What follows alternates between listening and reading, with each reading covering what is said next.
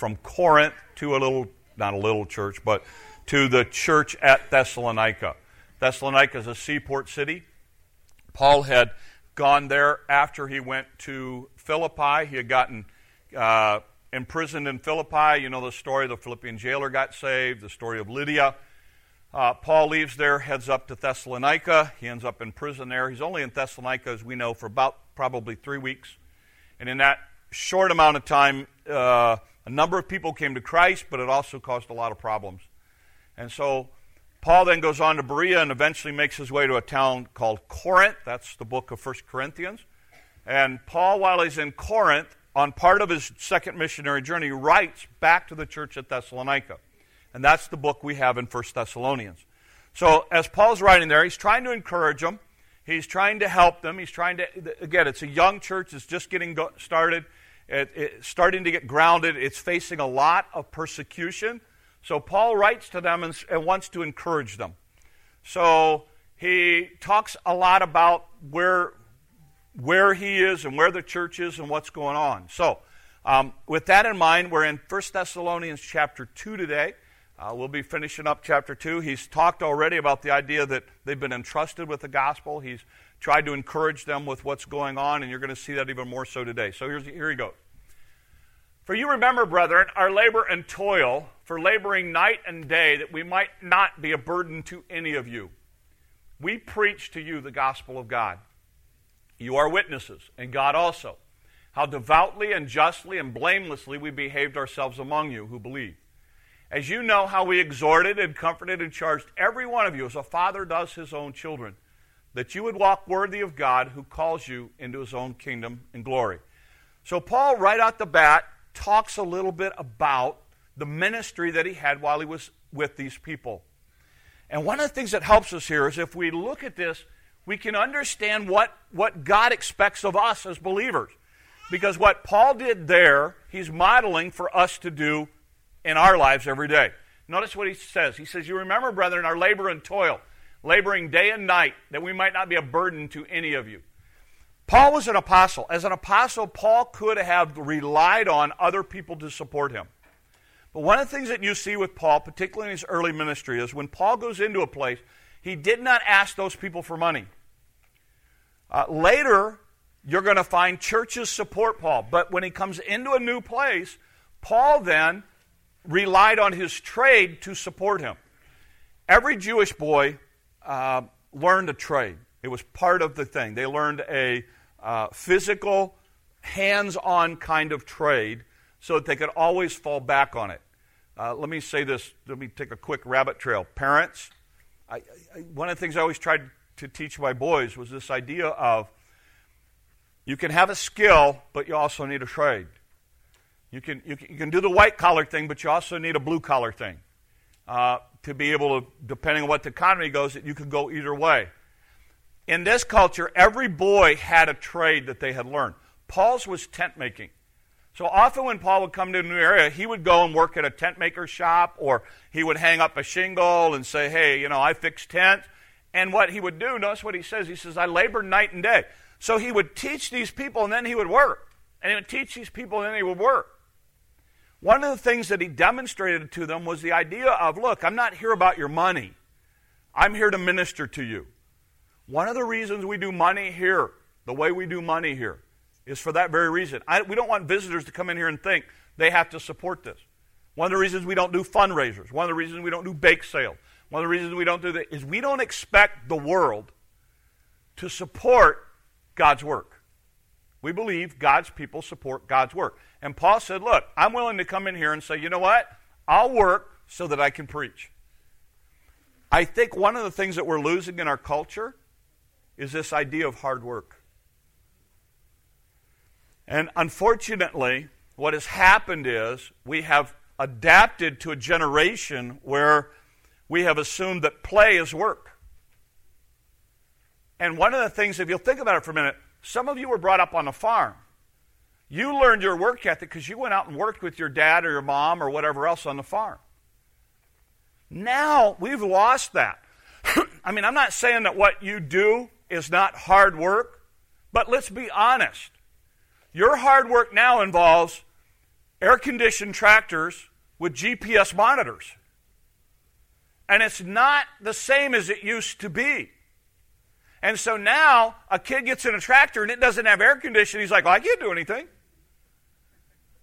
Because what's happened is we, we've gotten to that point in our culture where we have become where we've gotten away from this idea of hard work. I think one of the best things you can teach your kids is a work ethic.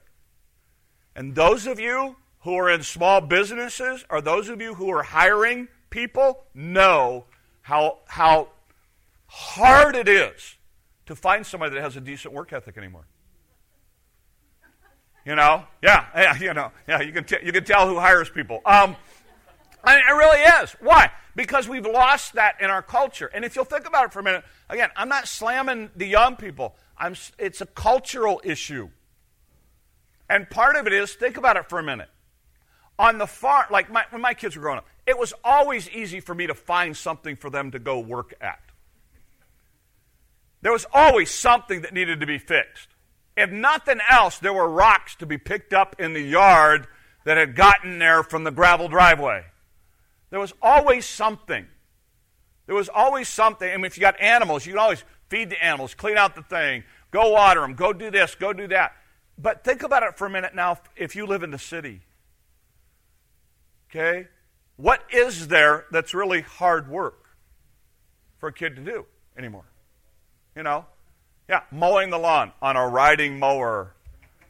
You know, um, you know, mowing. Uh, but again, you know, we are so limited in what you have, so it's easy for us in our culture to go that route. One of the things Paul does is he says, "Look, you know, you watched. Time out. Listen to this. You watched me work hard, and that's another issue. In the old days, in the farm, you got to see your dad work hard. If you grew up like I did, I watched my dad put on I watched my dad work hard, but I watched my dad put on a suit and leave the house. I don't know what he did during the day, and then he would come back home. You know how I learned hard work from my dad? When I was in sixth grade, my dad decided to remodel our basement. Now, the total sum of my dad's building experience was zero. My dad had never remodeled anything in his life. And he said, We're going to remodel the basement. I said, Dad, my friends are out playing football. That was back when we had neighborhood football games. Remember that? Um, and we had all the politically incorrect games that, you know, you know, we used to play Smear the Queer. Those of you who were there, you know, you remember the game. You know what I'm talking about. That was a different time. I'm not trying to be insensitive, but, you know, that, we used to play it a lot. Um, and uh, it was a football game we played in the neighborhood. But anyway, I remember I used to get, Dad, the kids are out playing. And my dad was like, No, no, no, we're going to remodel the basement. No, no, no, no, Dad, we're, we're going to remodel the basement. I'm like, Dad, as respectfully as a sixth grader can say this, Dad, you don't know how to remodel a basement. And my dad taught me something very important. He said, You know what? I don't. But we got the Reader's Digest. Um, LSD. Remember that book? I have them. I bought my kids one. Make sure they had them. I remember sitting on the step reading to him what we were supposed to do next. And you know what we did? When I was sixth grade, we remodeled our basement. And I watched my dad do the office thing, go off in his suit, come back in his suit, change his clothes, go down to the basement, we remodeled the basement. And I learned hard work. And I learned, I learned that from my dad. But you know, we, we've got to remember that, that Paul demonstrated this. He said, Look, when I was there, you watched me work hard. Notice what else he goes. He said, uh, That we wouldn't be a burden to any of you. And he said, And we preached to you the gospel of God. He said, You know our heart. We were there. We passionately wanted you to do what was right. And he said, And you are witnesses, and God also, how devoutly and, and devoutly and justly and blamelessly we behaved ourselves among you. He said, You watched us. You watch this in a relationship to God. You watch this in a relationship to each other. You watch this in a relationship to ourselves. You sat there and you ex- observed all of that. And then he goes on to say this And as you know, how we exhorted and comforted and charged every one of you. This is one of our roles as believers to exhort, to comfort, and to charge. Here's the idea. Uh, in the Greek language, these are really interesting words. One has a short term focus, one has a long term focus. So when he talks about here this idea of we exhorted and comforted, um, and charged you has to do with the passion with which they did it. But here's what he said You know how we exhorted you? That's a short term focus. And we comforted you. That's a long term focus. Here's the way we would say it. Let's say my kid was playing baseball. And I would come to my kid and say, okay, now look, I want you this game to hit a home run. And I want you to play the whole season. I don't want you to quit this team. That would be the two words there. We exhort you. I want you to hit a home run. We comfort you. I want you to end it for the long haul. Paul said, You saw us come there, and we, we helped you short term, and we want to encourage you long term. And that's the role of us as believers. We need to do that for one another. And there are times that different ones of us go through different struggles and hardships and things like that, and we need people to come along and help us during that short term. And as a group, we need to help each other long term. And that's what Paul said. Then he goes on to say this Charge you as a father does his own children, that you would walk worthy of God who calls you into his own kingdom and glory. He said, Look, our goal was to help you live the Christian life like you're supposed to. And that's what we want for you. And then he goes on. Um, listen to what he says in the next thing. He talks about, For this reason we thank God without ceasing. Because when you received the word of God, which you heard from us, you welcomed it not as the word of men, but as it is in truth, the word of God and here's the key, which also effectively works in you who believe. Here's what Paul said The Word of God is something that's living in you. It's something that God works in your life to help you as you work out. It is not just a textbook, it's not a novel, it's not like all the other stuff that you read. It is different. It has a different dynamic to it. And Paul said, It's alive in you. And then he goes on to say this, verse 14. Uh, going on, guys, next one. For when you, brethren, became imitators of the churches of God which are in Judea in Christ. You also suffered the same things from your own countrymen, just as they did from the Judeans, who killed both the Lord Jesus and their own prophets, and have persecuted us, and do not please God as are, and are contrary to all men, forbidding us to speak to the Gentiles that we may be saved, that they may be saved, so also to fill up the measure of their sins. But wrath has come upon them to the uttermost. All right, we got to back through this whole thing and, and, and help you to understand it. Here's what he says He said, Look, you, brethren, became entertainers of the churches of God which are in Judea. These people started to face persecution. People started to come in and say, Look, you can't do that. We're not going to do business with you anymore. You're not allowed to go here anymore. You can't come over to our, our part of the city anymore. They started persecuting them. They started causing problems because these people were telling people about Christ. And if you're a Thessalonican who has become a Christian, you start to question this whole thing. And Paul writes to him and says, Look, look, look, let me tell you what's happening. And Paul gives you some really good insight on how to handle difficult things. Um, I've been in ministry for, for a while now. I'm like 30 some odd years. And in, in a matter of 30 some odd years, you, you have people who don't like you. Okay?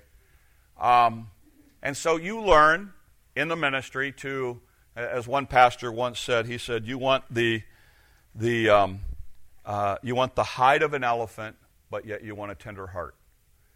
Because, you know, it can get ugly at times.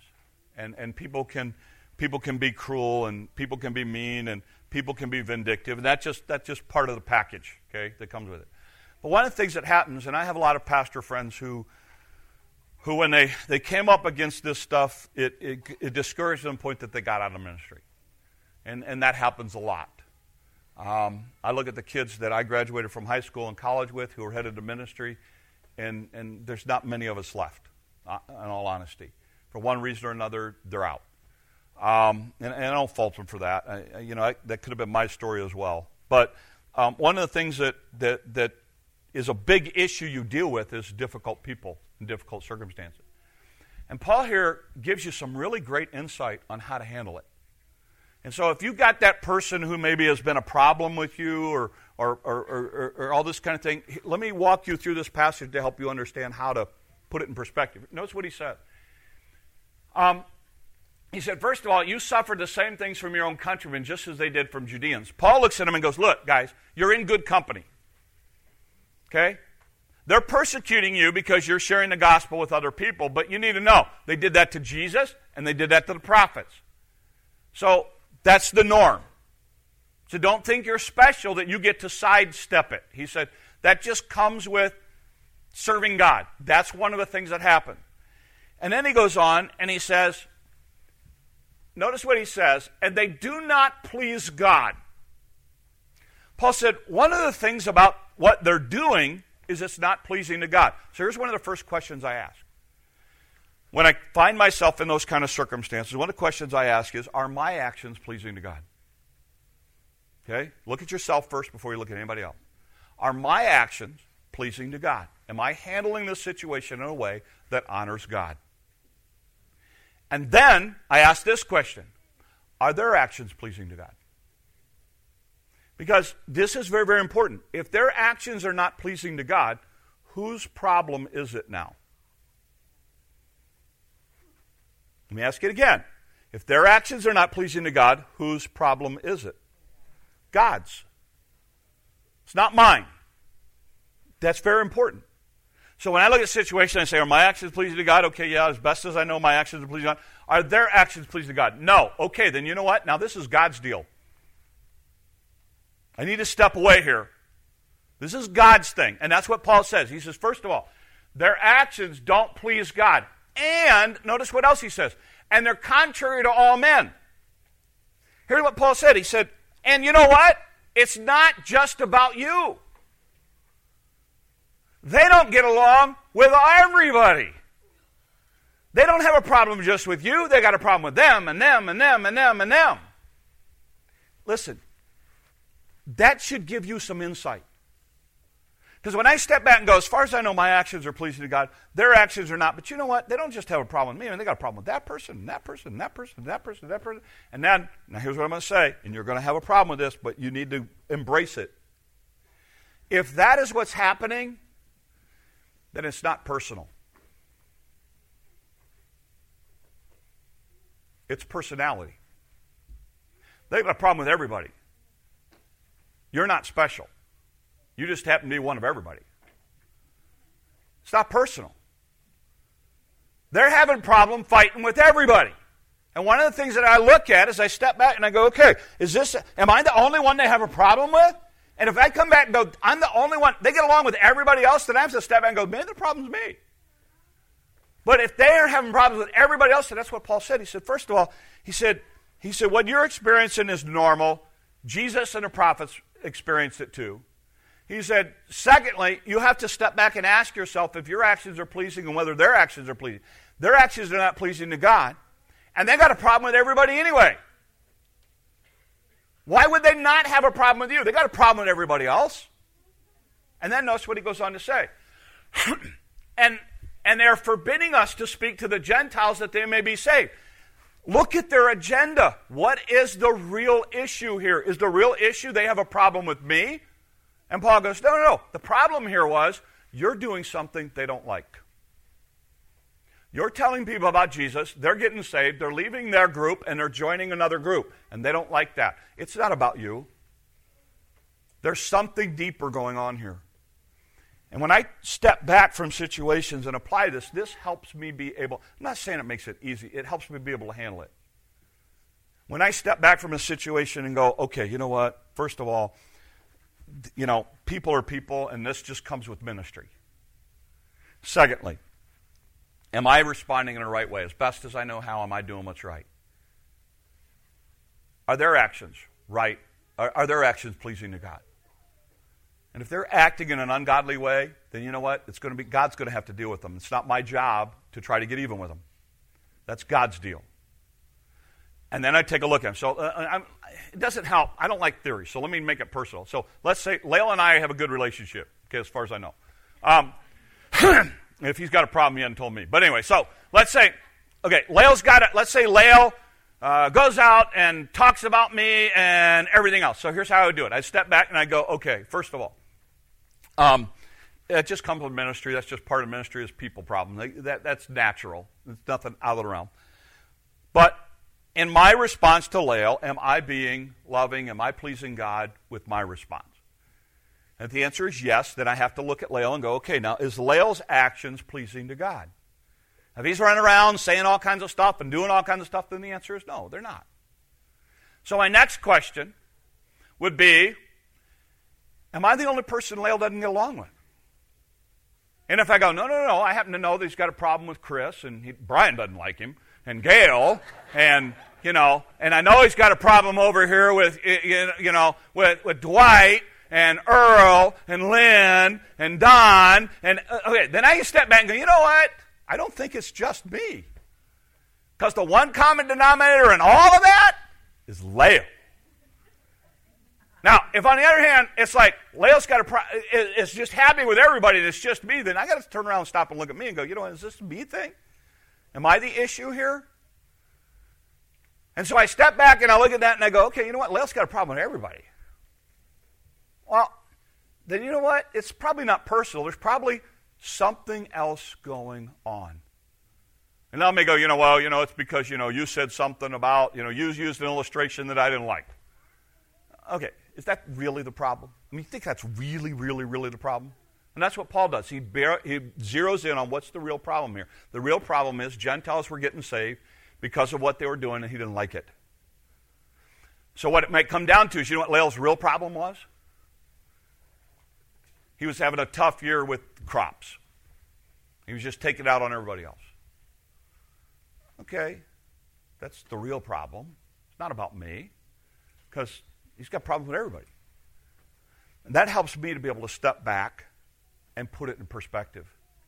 And that's what Paul does for these people. He says, Look, you guys are getting persecuted. So you need to know. It's, it, you know, you need to know that all churches go through this, so this is normal. And you need to know that what they're doing is not pleasing to God, so God will take care of them. And you need to know that the real issue here happens to be the fact that Gentiles are getting saved, and they don't like that. And then, and here's a very important part notice what he says at the end. Because at the end of this, he says, Oh, no, go back, guys. Go back, go back, go back, back, back, back, back. Uh, there we go. So always to fill up the measure of their sins, but wrath has come upon them to the uttermost. This is probably one of the saddest things about this. Remember, I said that if they're not pleasing to God, it's God's problem?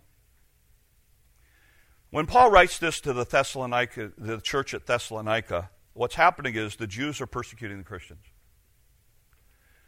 Depending on when you put place the writing of this book, either as they're reading it or very shortly after they read it, the Romans are going to come through and basically obliterate the Jews. The temple's going to be destroyed, Rome's going to be in power, and the Jews are going to basically be decimated. What's ironic is the things that the Jews were doing to the Christians, now the Romans would do to the Jews. In other words, when Paul says, look, they're not pleasing God, God will take care of it. And I've learned a long, long, long time ago God can deal with those situations far more effectively than I ever could. And it's not my issue. God needs to deal with them. And, and, I want to remind you of that because, and for those of you who you might be that person, you need to ask yourself are you fighting God or are you fighting that person? And, and sometimes we're fighting God. And, and that's why, you know, got to be really careful here. And then he goes on. Notice what he says next. Um, uh, go to the next passage. But we, brethren, having been taken away from you for a short time in presence, not in heart, endeavored more eagerly to see your face with great desire. Therefore, we wanted to come to you, I, even I, Paul, time and time again. But Satan hindered us. He reminds him, he goes, Look, guys, this is a spiritual battle. Don't forget that. Don't forget this is a spiritual warfare that we're up against. And he goes on to say, For what is our hope or joy or crown of rejoicing? Is it not even you in the presence of the Lord Jesus Christ that is coming? For you are our glory and joy. Paul says, Look, we want to get up there and see you, but Satan, you know, every time we try, Satan gets involved and, and we don't get to make it and all that kind of thing. But here's what you need to know there's coming a day that we're all going to be together for all of eternity, and it's going to be an awesome day. And by the way, Thessalonians often refers to the coming of the Lord Jesus Christ. That's how the book's going to end. And he's constantly giving people that hope. But look at the last phrase because this is important. He says, You are our joy and glory. Not stuff, people. So, a couple of takeaways um, for us today and, and things that I think we can apply. Here's the first thing Paul writes this thing saying, Look, we need to be an example to the people around us. And I want to remind you that people are watching. You know, we don't think they are, but they are. And this world is so messed up, you don't have to do a lot to be noticed anymore. Um, the, the, the Rosberg or Rawson report or whatever it was this week had a fascinating deal in it. The theory was that you can, you can actually save money and get perks just by being nice. That was the theory. So what he did was he got one of his his uh, his uh, uh, I want to say minions, but one of his worker bees, and he set her up for a three day trip, plane ride, motel, and all that. Set it all up. She dressed in, in very very conservatively, so this wasn't a sexist thing. And he said, "Here's all I want you to do. I want you at every turn to be nice and see if they'll give you free stuff." That's all. That's the entire premise. For three days, I want you to be nice and see if they'll give you free stuff. So she goes to the airport with her bag. Her bag weighs 52 pounds. Now, 50 pounds is the limit. It's a $100 charge for anything over 50 pounds. It's at 52 pounds. She comes up, she talks to the, the gal at the ticket counter and is really, really nice to her, tells her about her day, asks about her day. They're yeah, yeah, back and forth, they're, they're talking back and forth and that kind of thing. She puts her bag on and goes, I just had the hardest time getting this thing all packed and everything else. And you see on the scale, 52 pounds. And she looks at him and she goes, That'll be $25 for your bag, man. She goes, um, she goes, Actually, it should be $125, but don't worry about it. So, she paid $25, saved herself 100 bucks. So, she gets to the rental car place. Plane lands, gets to the rental car place. She starts chatting with the rental car guy. And she goes, Is there any chance that I could get like an upgrade? He upgrades her two levels of cars for the same price. Then she goes to the motel or the hotel. She goes to the hotel. She's chatting up with the guy, and she says, "She said, you know, she said, I, um, you know, this was the best room that I could book. Is there, you got anything else available that you could just kind of like give me like a free upgrade and everything else?" The guy goes, "Well, I'm not supposed to do this, but." Gives her the executive level um, buffet bar, the whole thing, the special lounge, all that and, and it comes out to, she gets back home, racks it all up. She had over $350 worth of perks given to her for one reason she was nice. In a report, here's what he said. He said, What we've learned is these people get abused and beaten and taken advantage of and ridiculed so often every day. When somebody's nice to them, and they have it in their power to be nice back, they do because they see it so rarely. Now, what a sad commentary. And if anybody should be nice and kind and loving to people, should it not be the children of God who have experienced the love of God? But you see, we forget that people are watching. Um, some of you are on Facebook have seen this picture. Here's, let me tell you the story behind it, and then I'll post it for those of you who didn't get to see it. Um, yeah, that's my, that's my wife, Jean 2.0. Um, here's the deal. They, my wife, they were, they were down, my wife's in Virginia, and they were down in, um, they were down in, uh, uh, okay, yeah, leave that one up for right now. That's good. They were down in Virginia, and uh, they went to the Harley deer. They were on the boardwalk in Virginia Beach, and her and, and, and Claire and all them, and they, were, they, they went to the Harley dealership, and uh, my wife tried on this shirt, and uh, if you know anything about Harley stuff, you know, HD, hundred dollars. Um, uh, so anyway, so she tried on this shirt, and they laughed and joked and stuff like this. And her sister thought it was such a hoot. Thought it was such a hoot. She said, "I'm buying it for you. If my sister preacher's wife will, I'm buying it for her." And then they got Claire one. So here's Claire's. Let me show you. Go to the next one. Okay. So this is Claire's. Okay. Now, so this is what's coming home to me. Um, anyway. okay, now yeah, you got to get rid of that. That's going to be really distracting at this point now. in the story. Okay, so that's the story. Okay, now here's what happened. I posted this on Facebook. Everybody's been commenting all that. Last night, one of Jean's, um, one of Jean's, Jean has had this family. We've known this family forever, but they have two boys, and their two boys have both been in Jean's class. Okay, one of them's a teenager. One of them's um, just recently been in her class. Mom decided to show the picture of their kindergarten teacher to them. Okay? So she, she waited till they got home and she said, Hey, I want to show you guys what Mrs. Thomas did over the summer.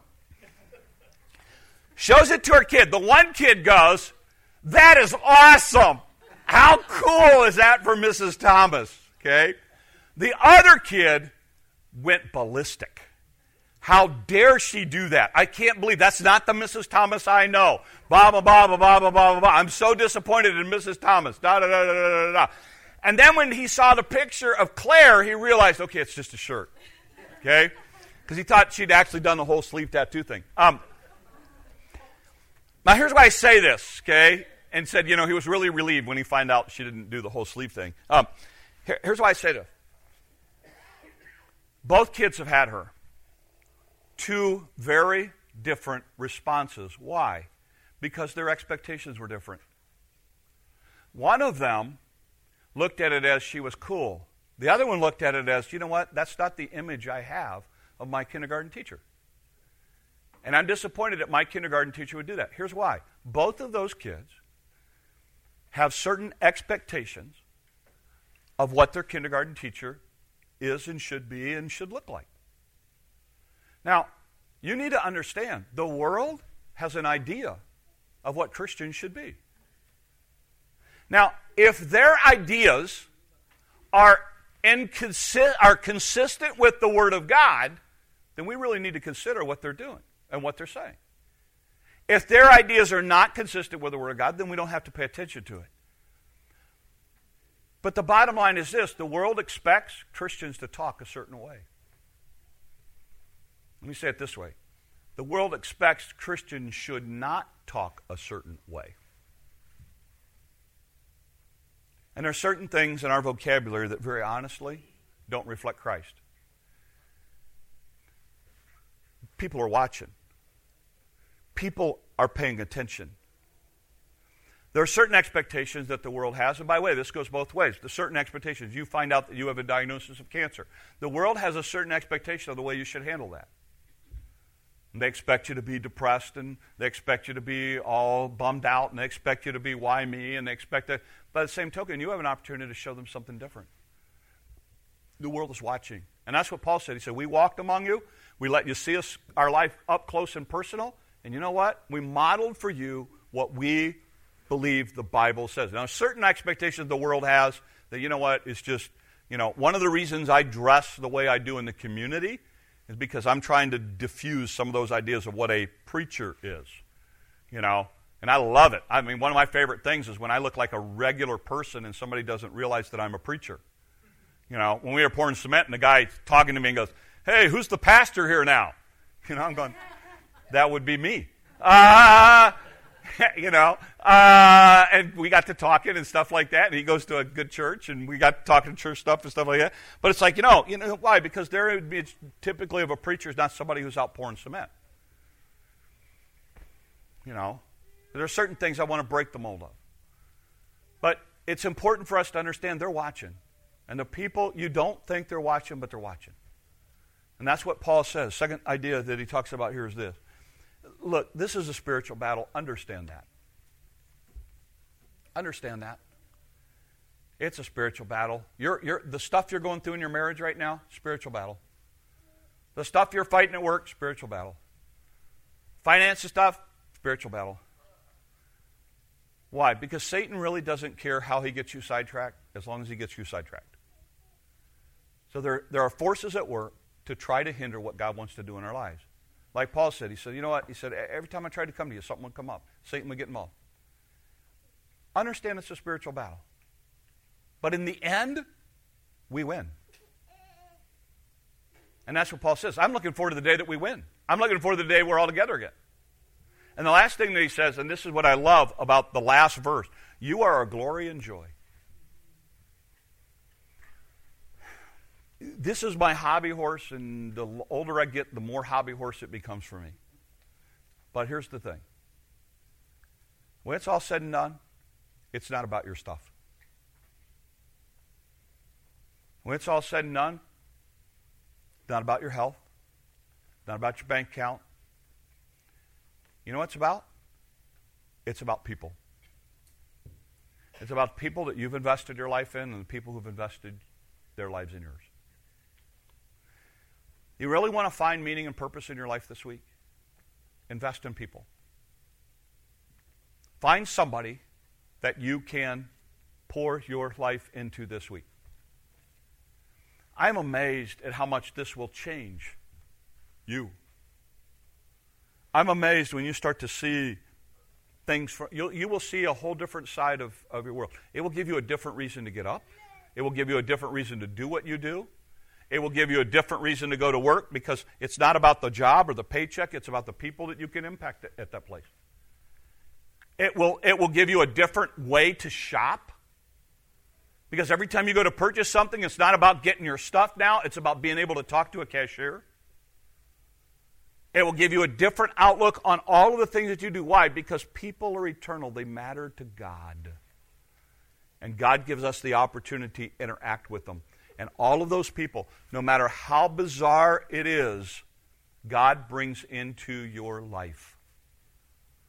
And I have been amazed, you know, again, I got, I, you know, when Gene's gone, I, you know, I, I, get to do things, like I said, I get to do things I don't, so, so I've been jumping on, on the bike and just riding, and it's been awesome. And I've been amazed at, I've been amazed at the places I end up and the people that I run into where I get an opportunity to say, hey, you know what, I haven't seen you for a while.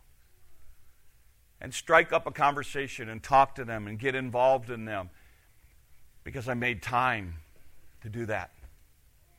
And I just want to challenge you this week find somebody, a person that you can invest in. It might be your own kid, might be your own spouse. It might be your neighbor, it might be your coworker invest in somebody. Do something unique this week for somebody else.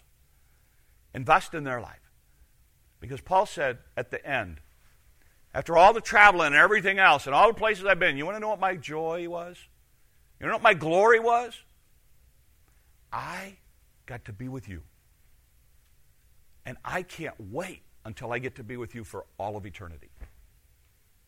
And Paul reminds us of that. So that's my challenge to you. So I end with this. People are watching us this week. We may be the only example of Jesus they see. Our words, our actions, our attitudes need to reflect the teaching of God's living word in our life. It's a spiritual battle with eternal consequences. Invest in people this week and allow your joy this week to be found in ministering to the people God brings into your path. Let's pray. Lord, help us. Lord, we get so caught up in our schedule and our routine and our stuff and our things, and it's easy, Lord, for us to lose sight of what's really important. So, Lord, may we step back and enjoy our time together. May we step back, Lord, and realize that, uh, Lord, we have this incredible opportunity to be with people. And, Lord, help us to be able to be maybe the only Christ they see. May they see Christ in us. And when it is all said and done, Lord, we look forward to the day that we can all be together forever in eternity with you. And we ask your help, Lord, to uh, live our lives differently this week. These things we ask in your name. Amen. Um, we're going to stand. Let's sing.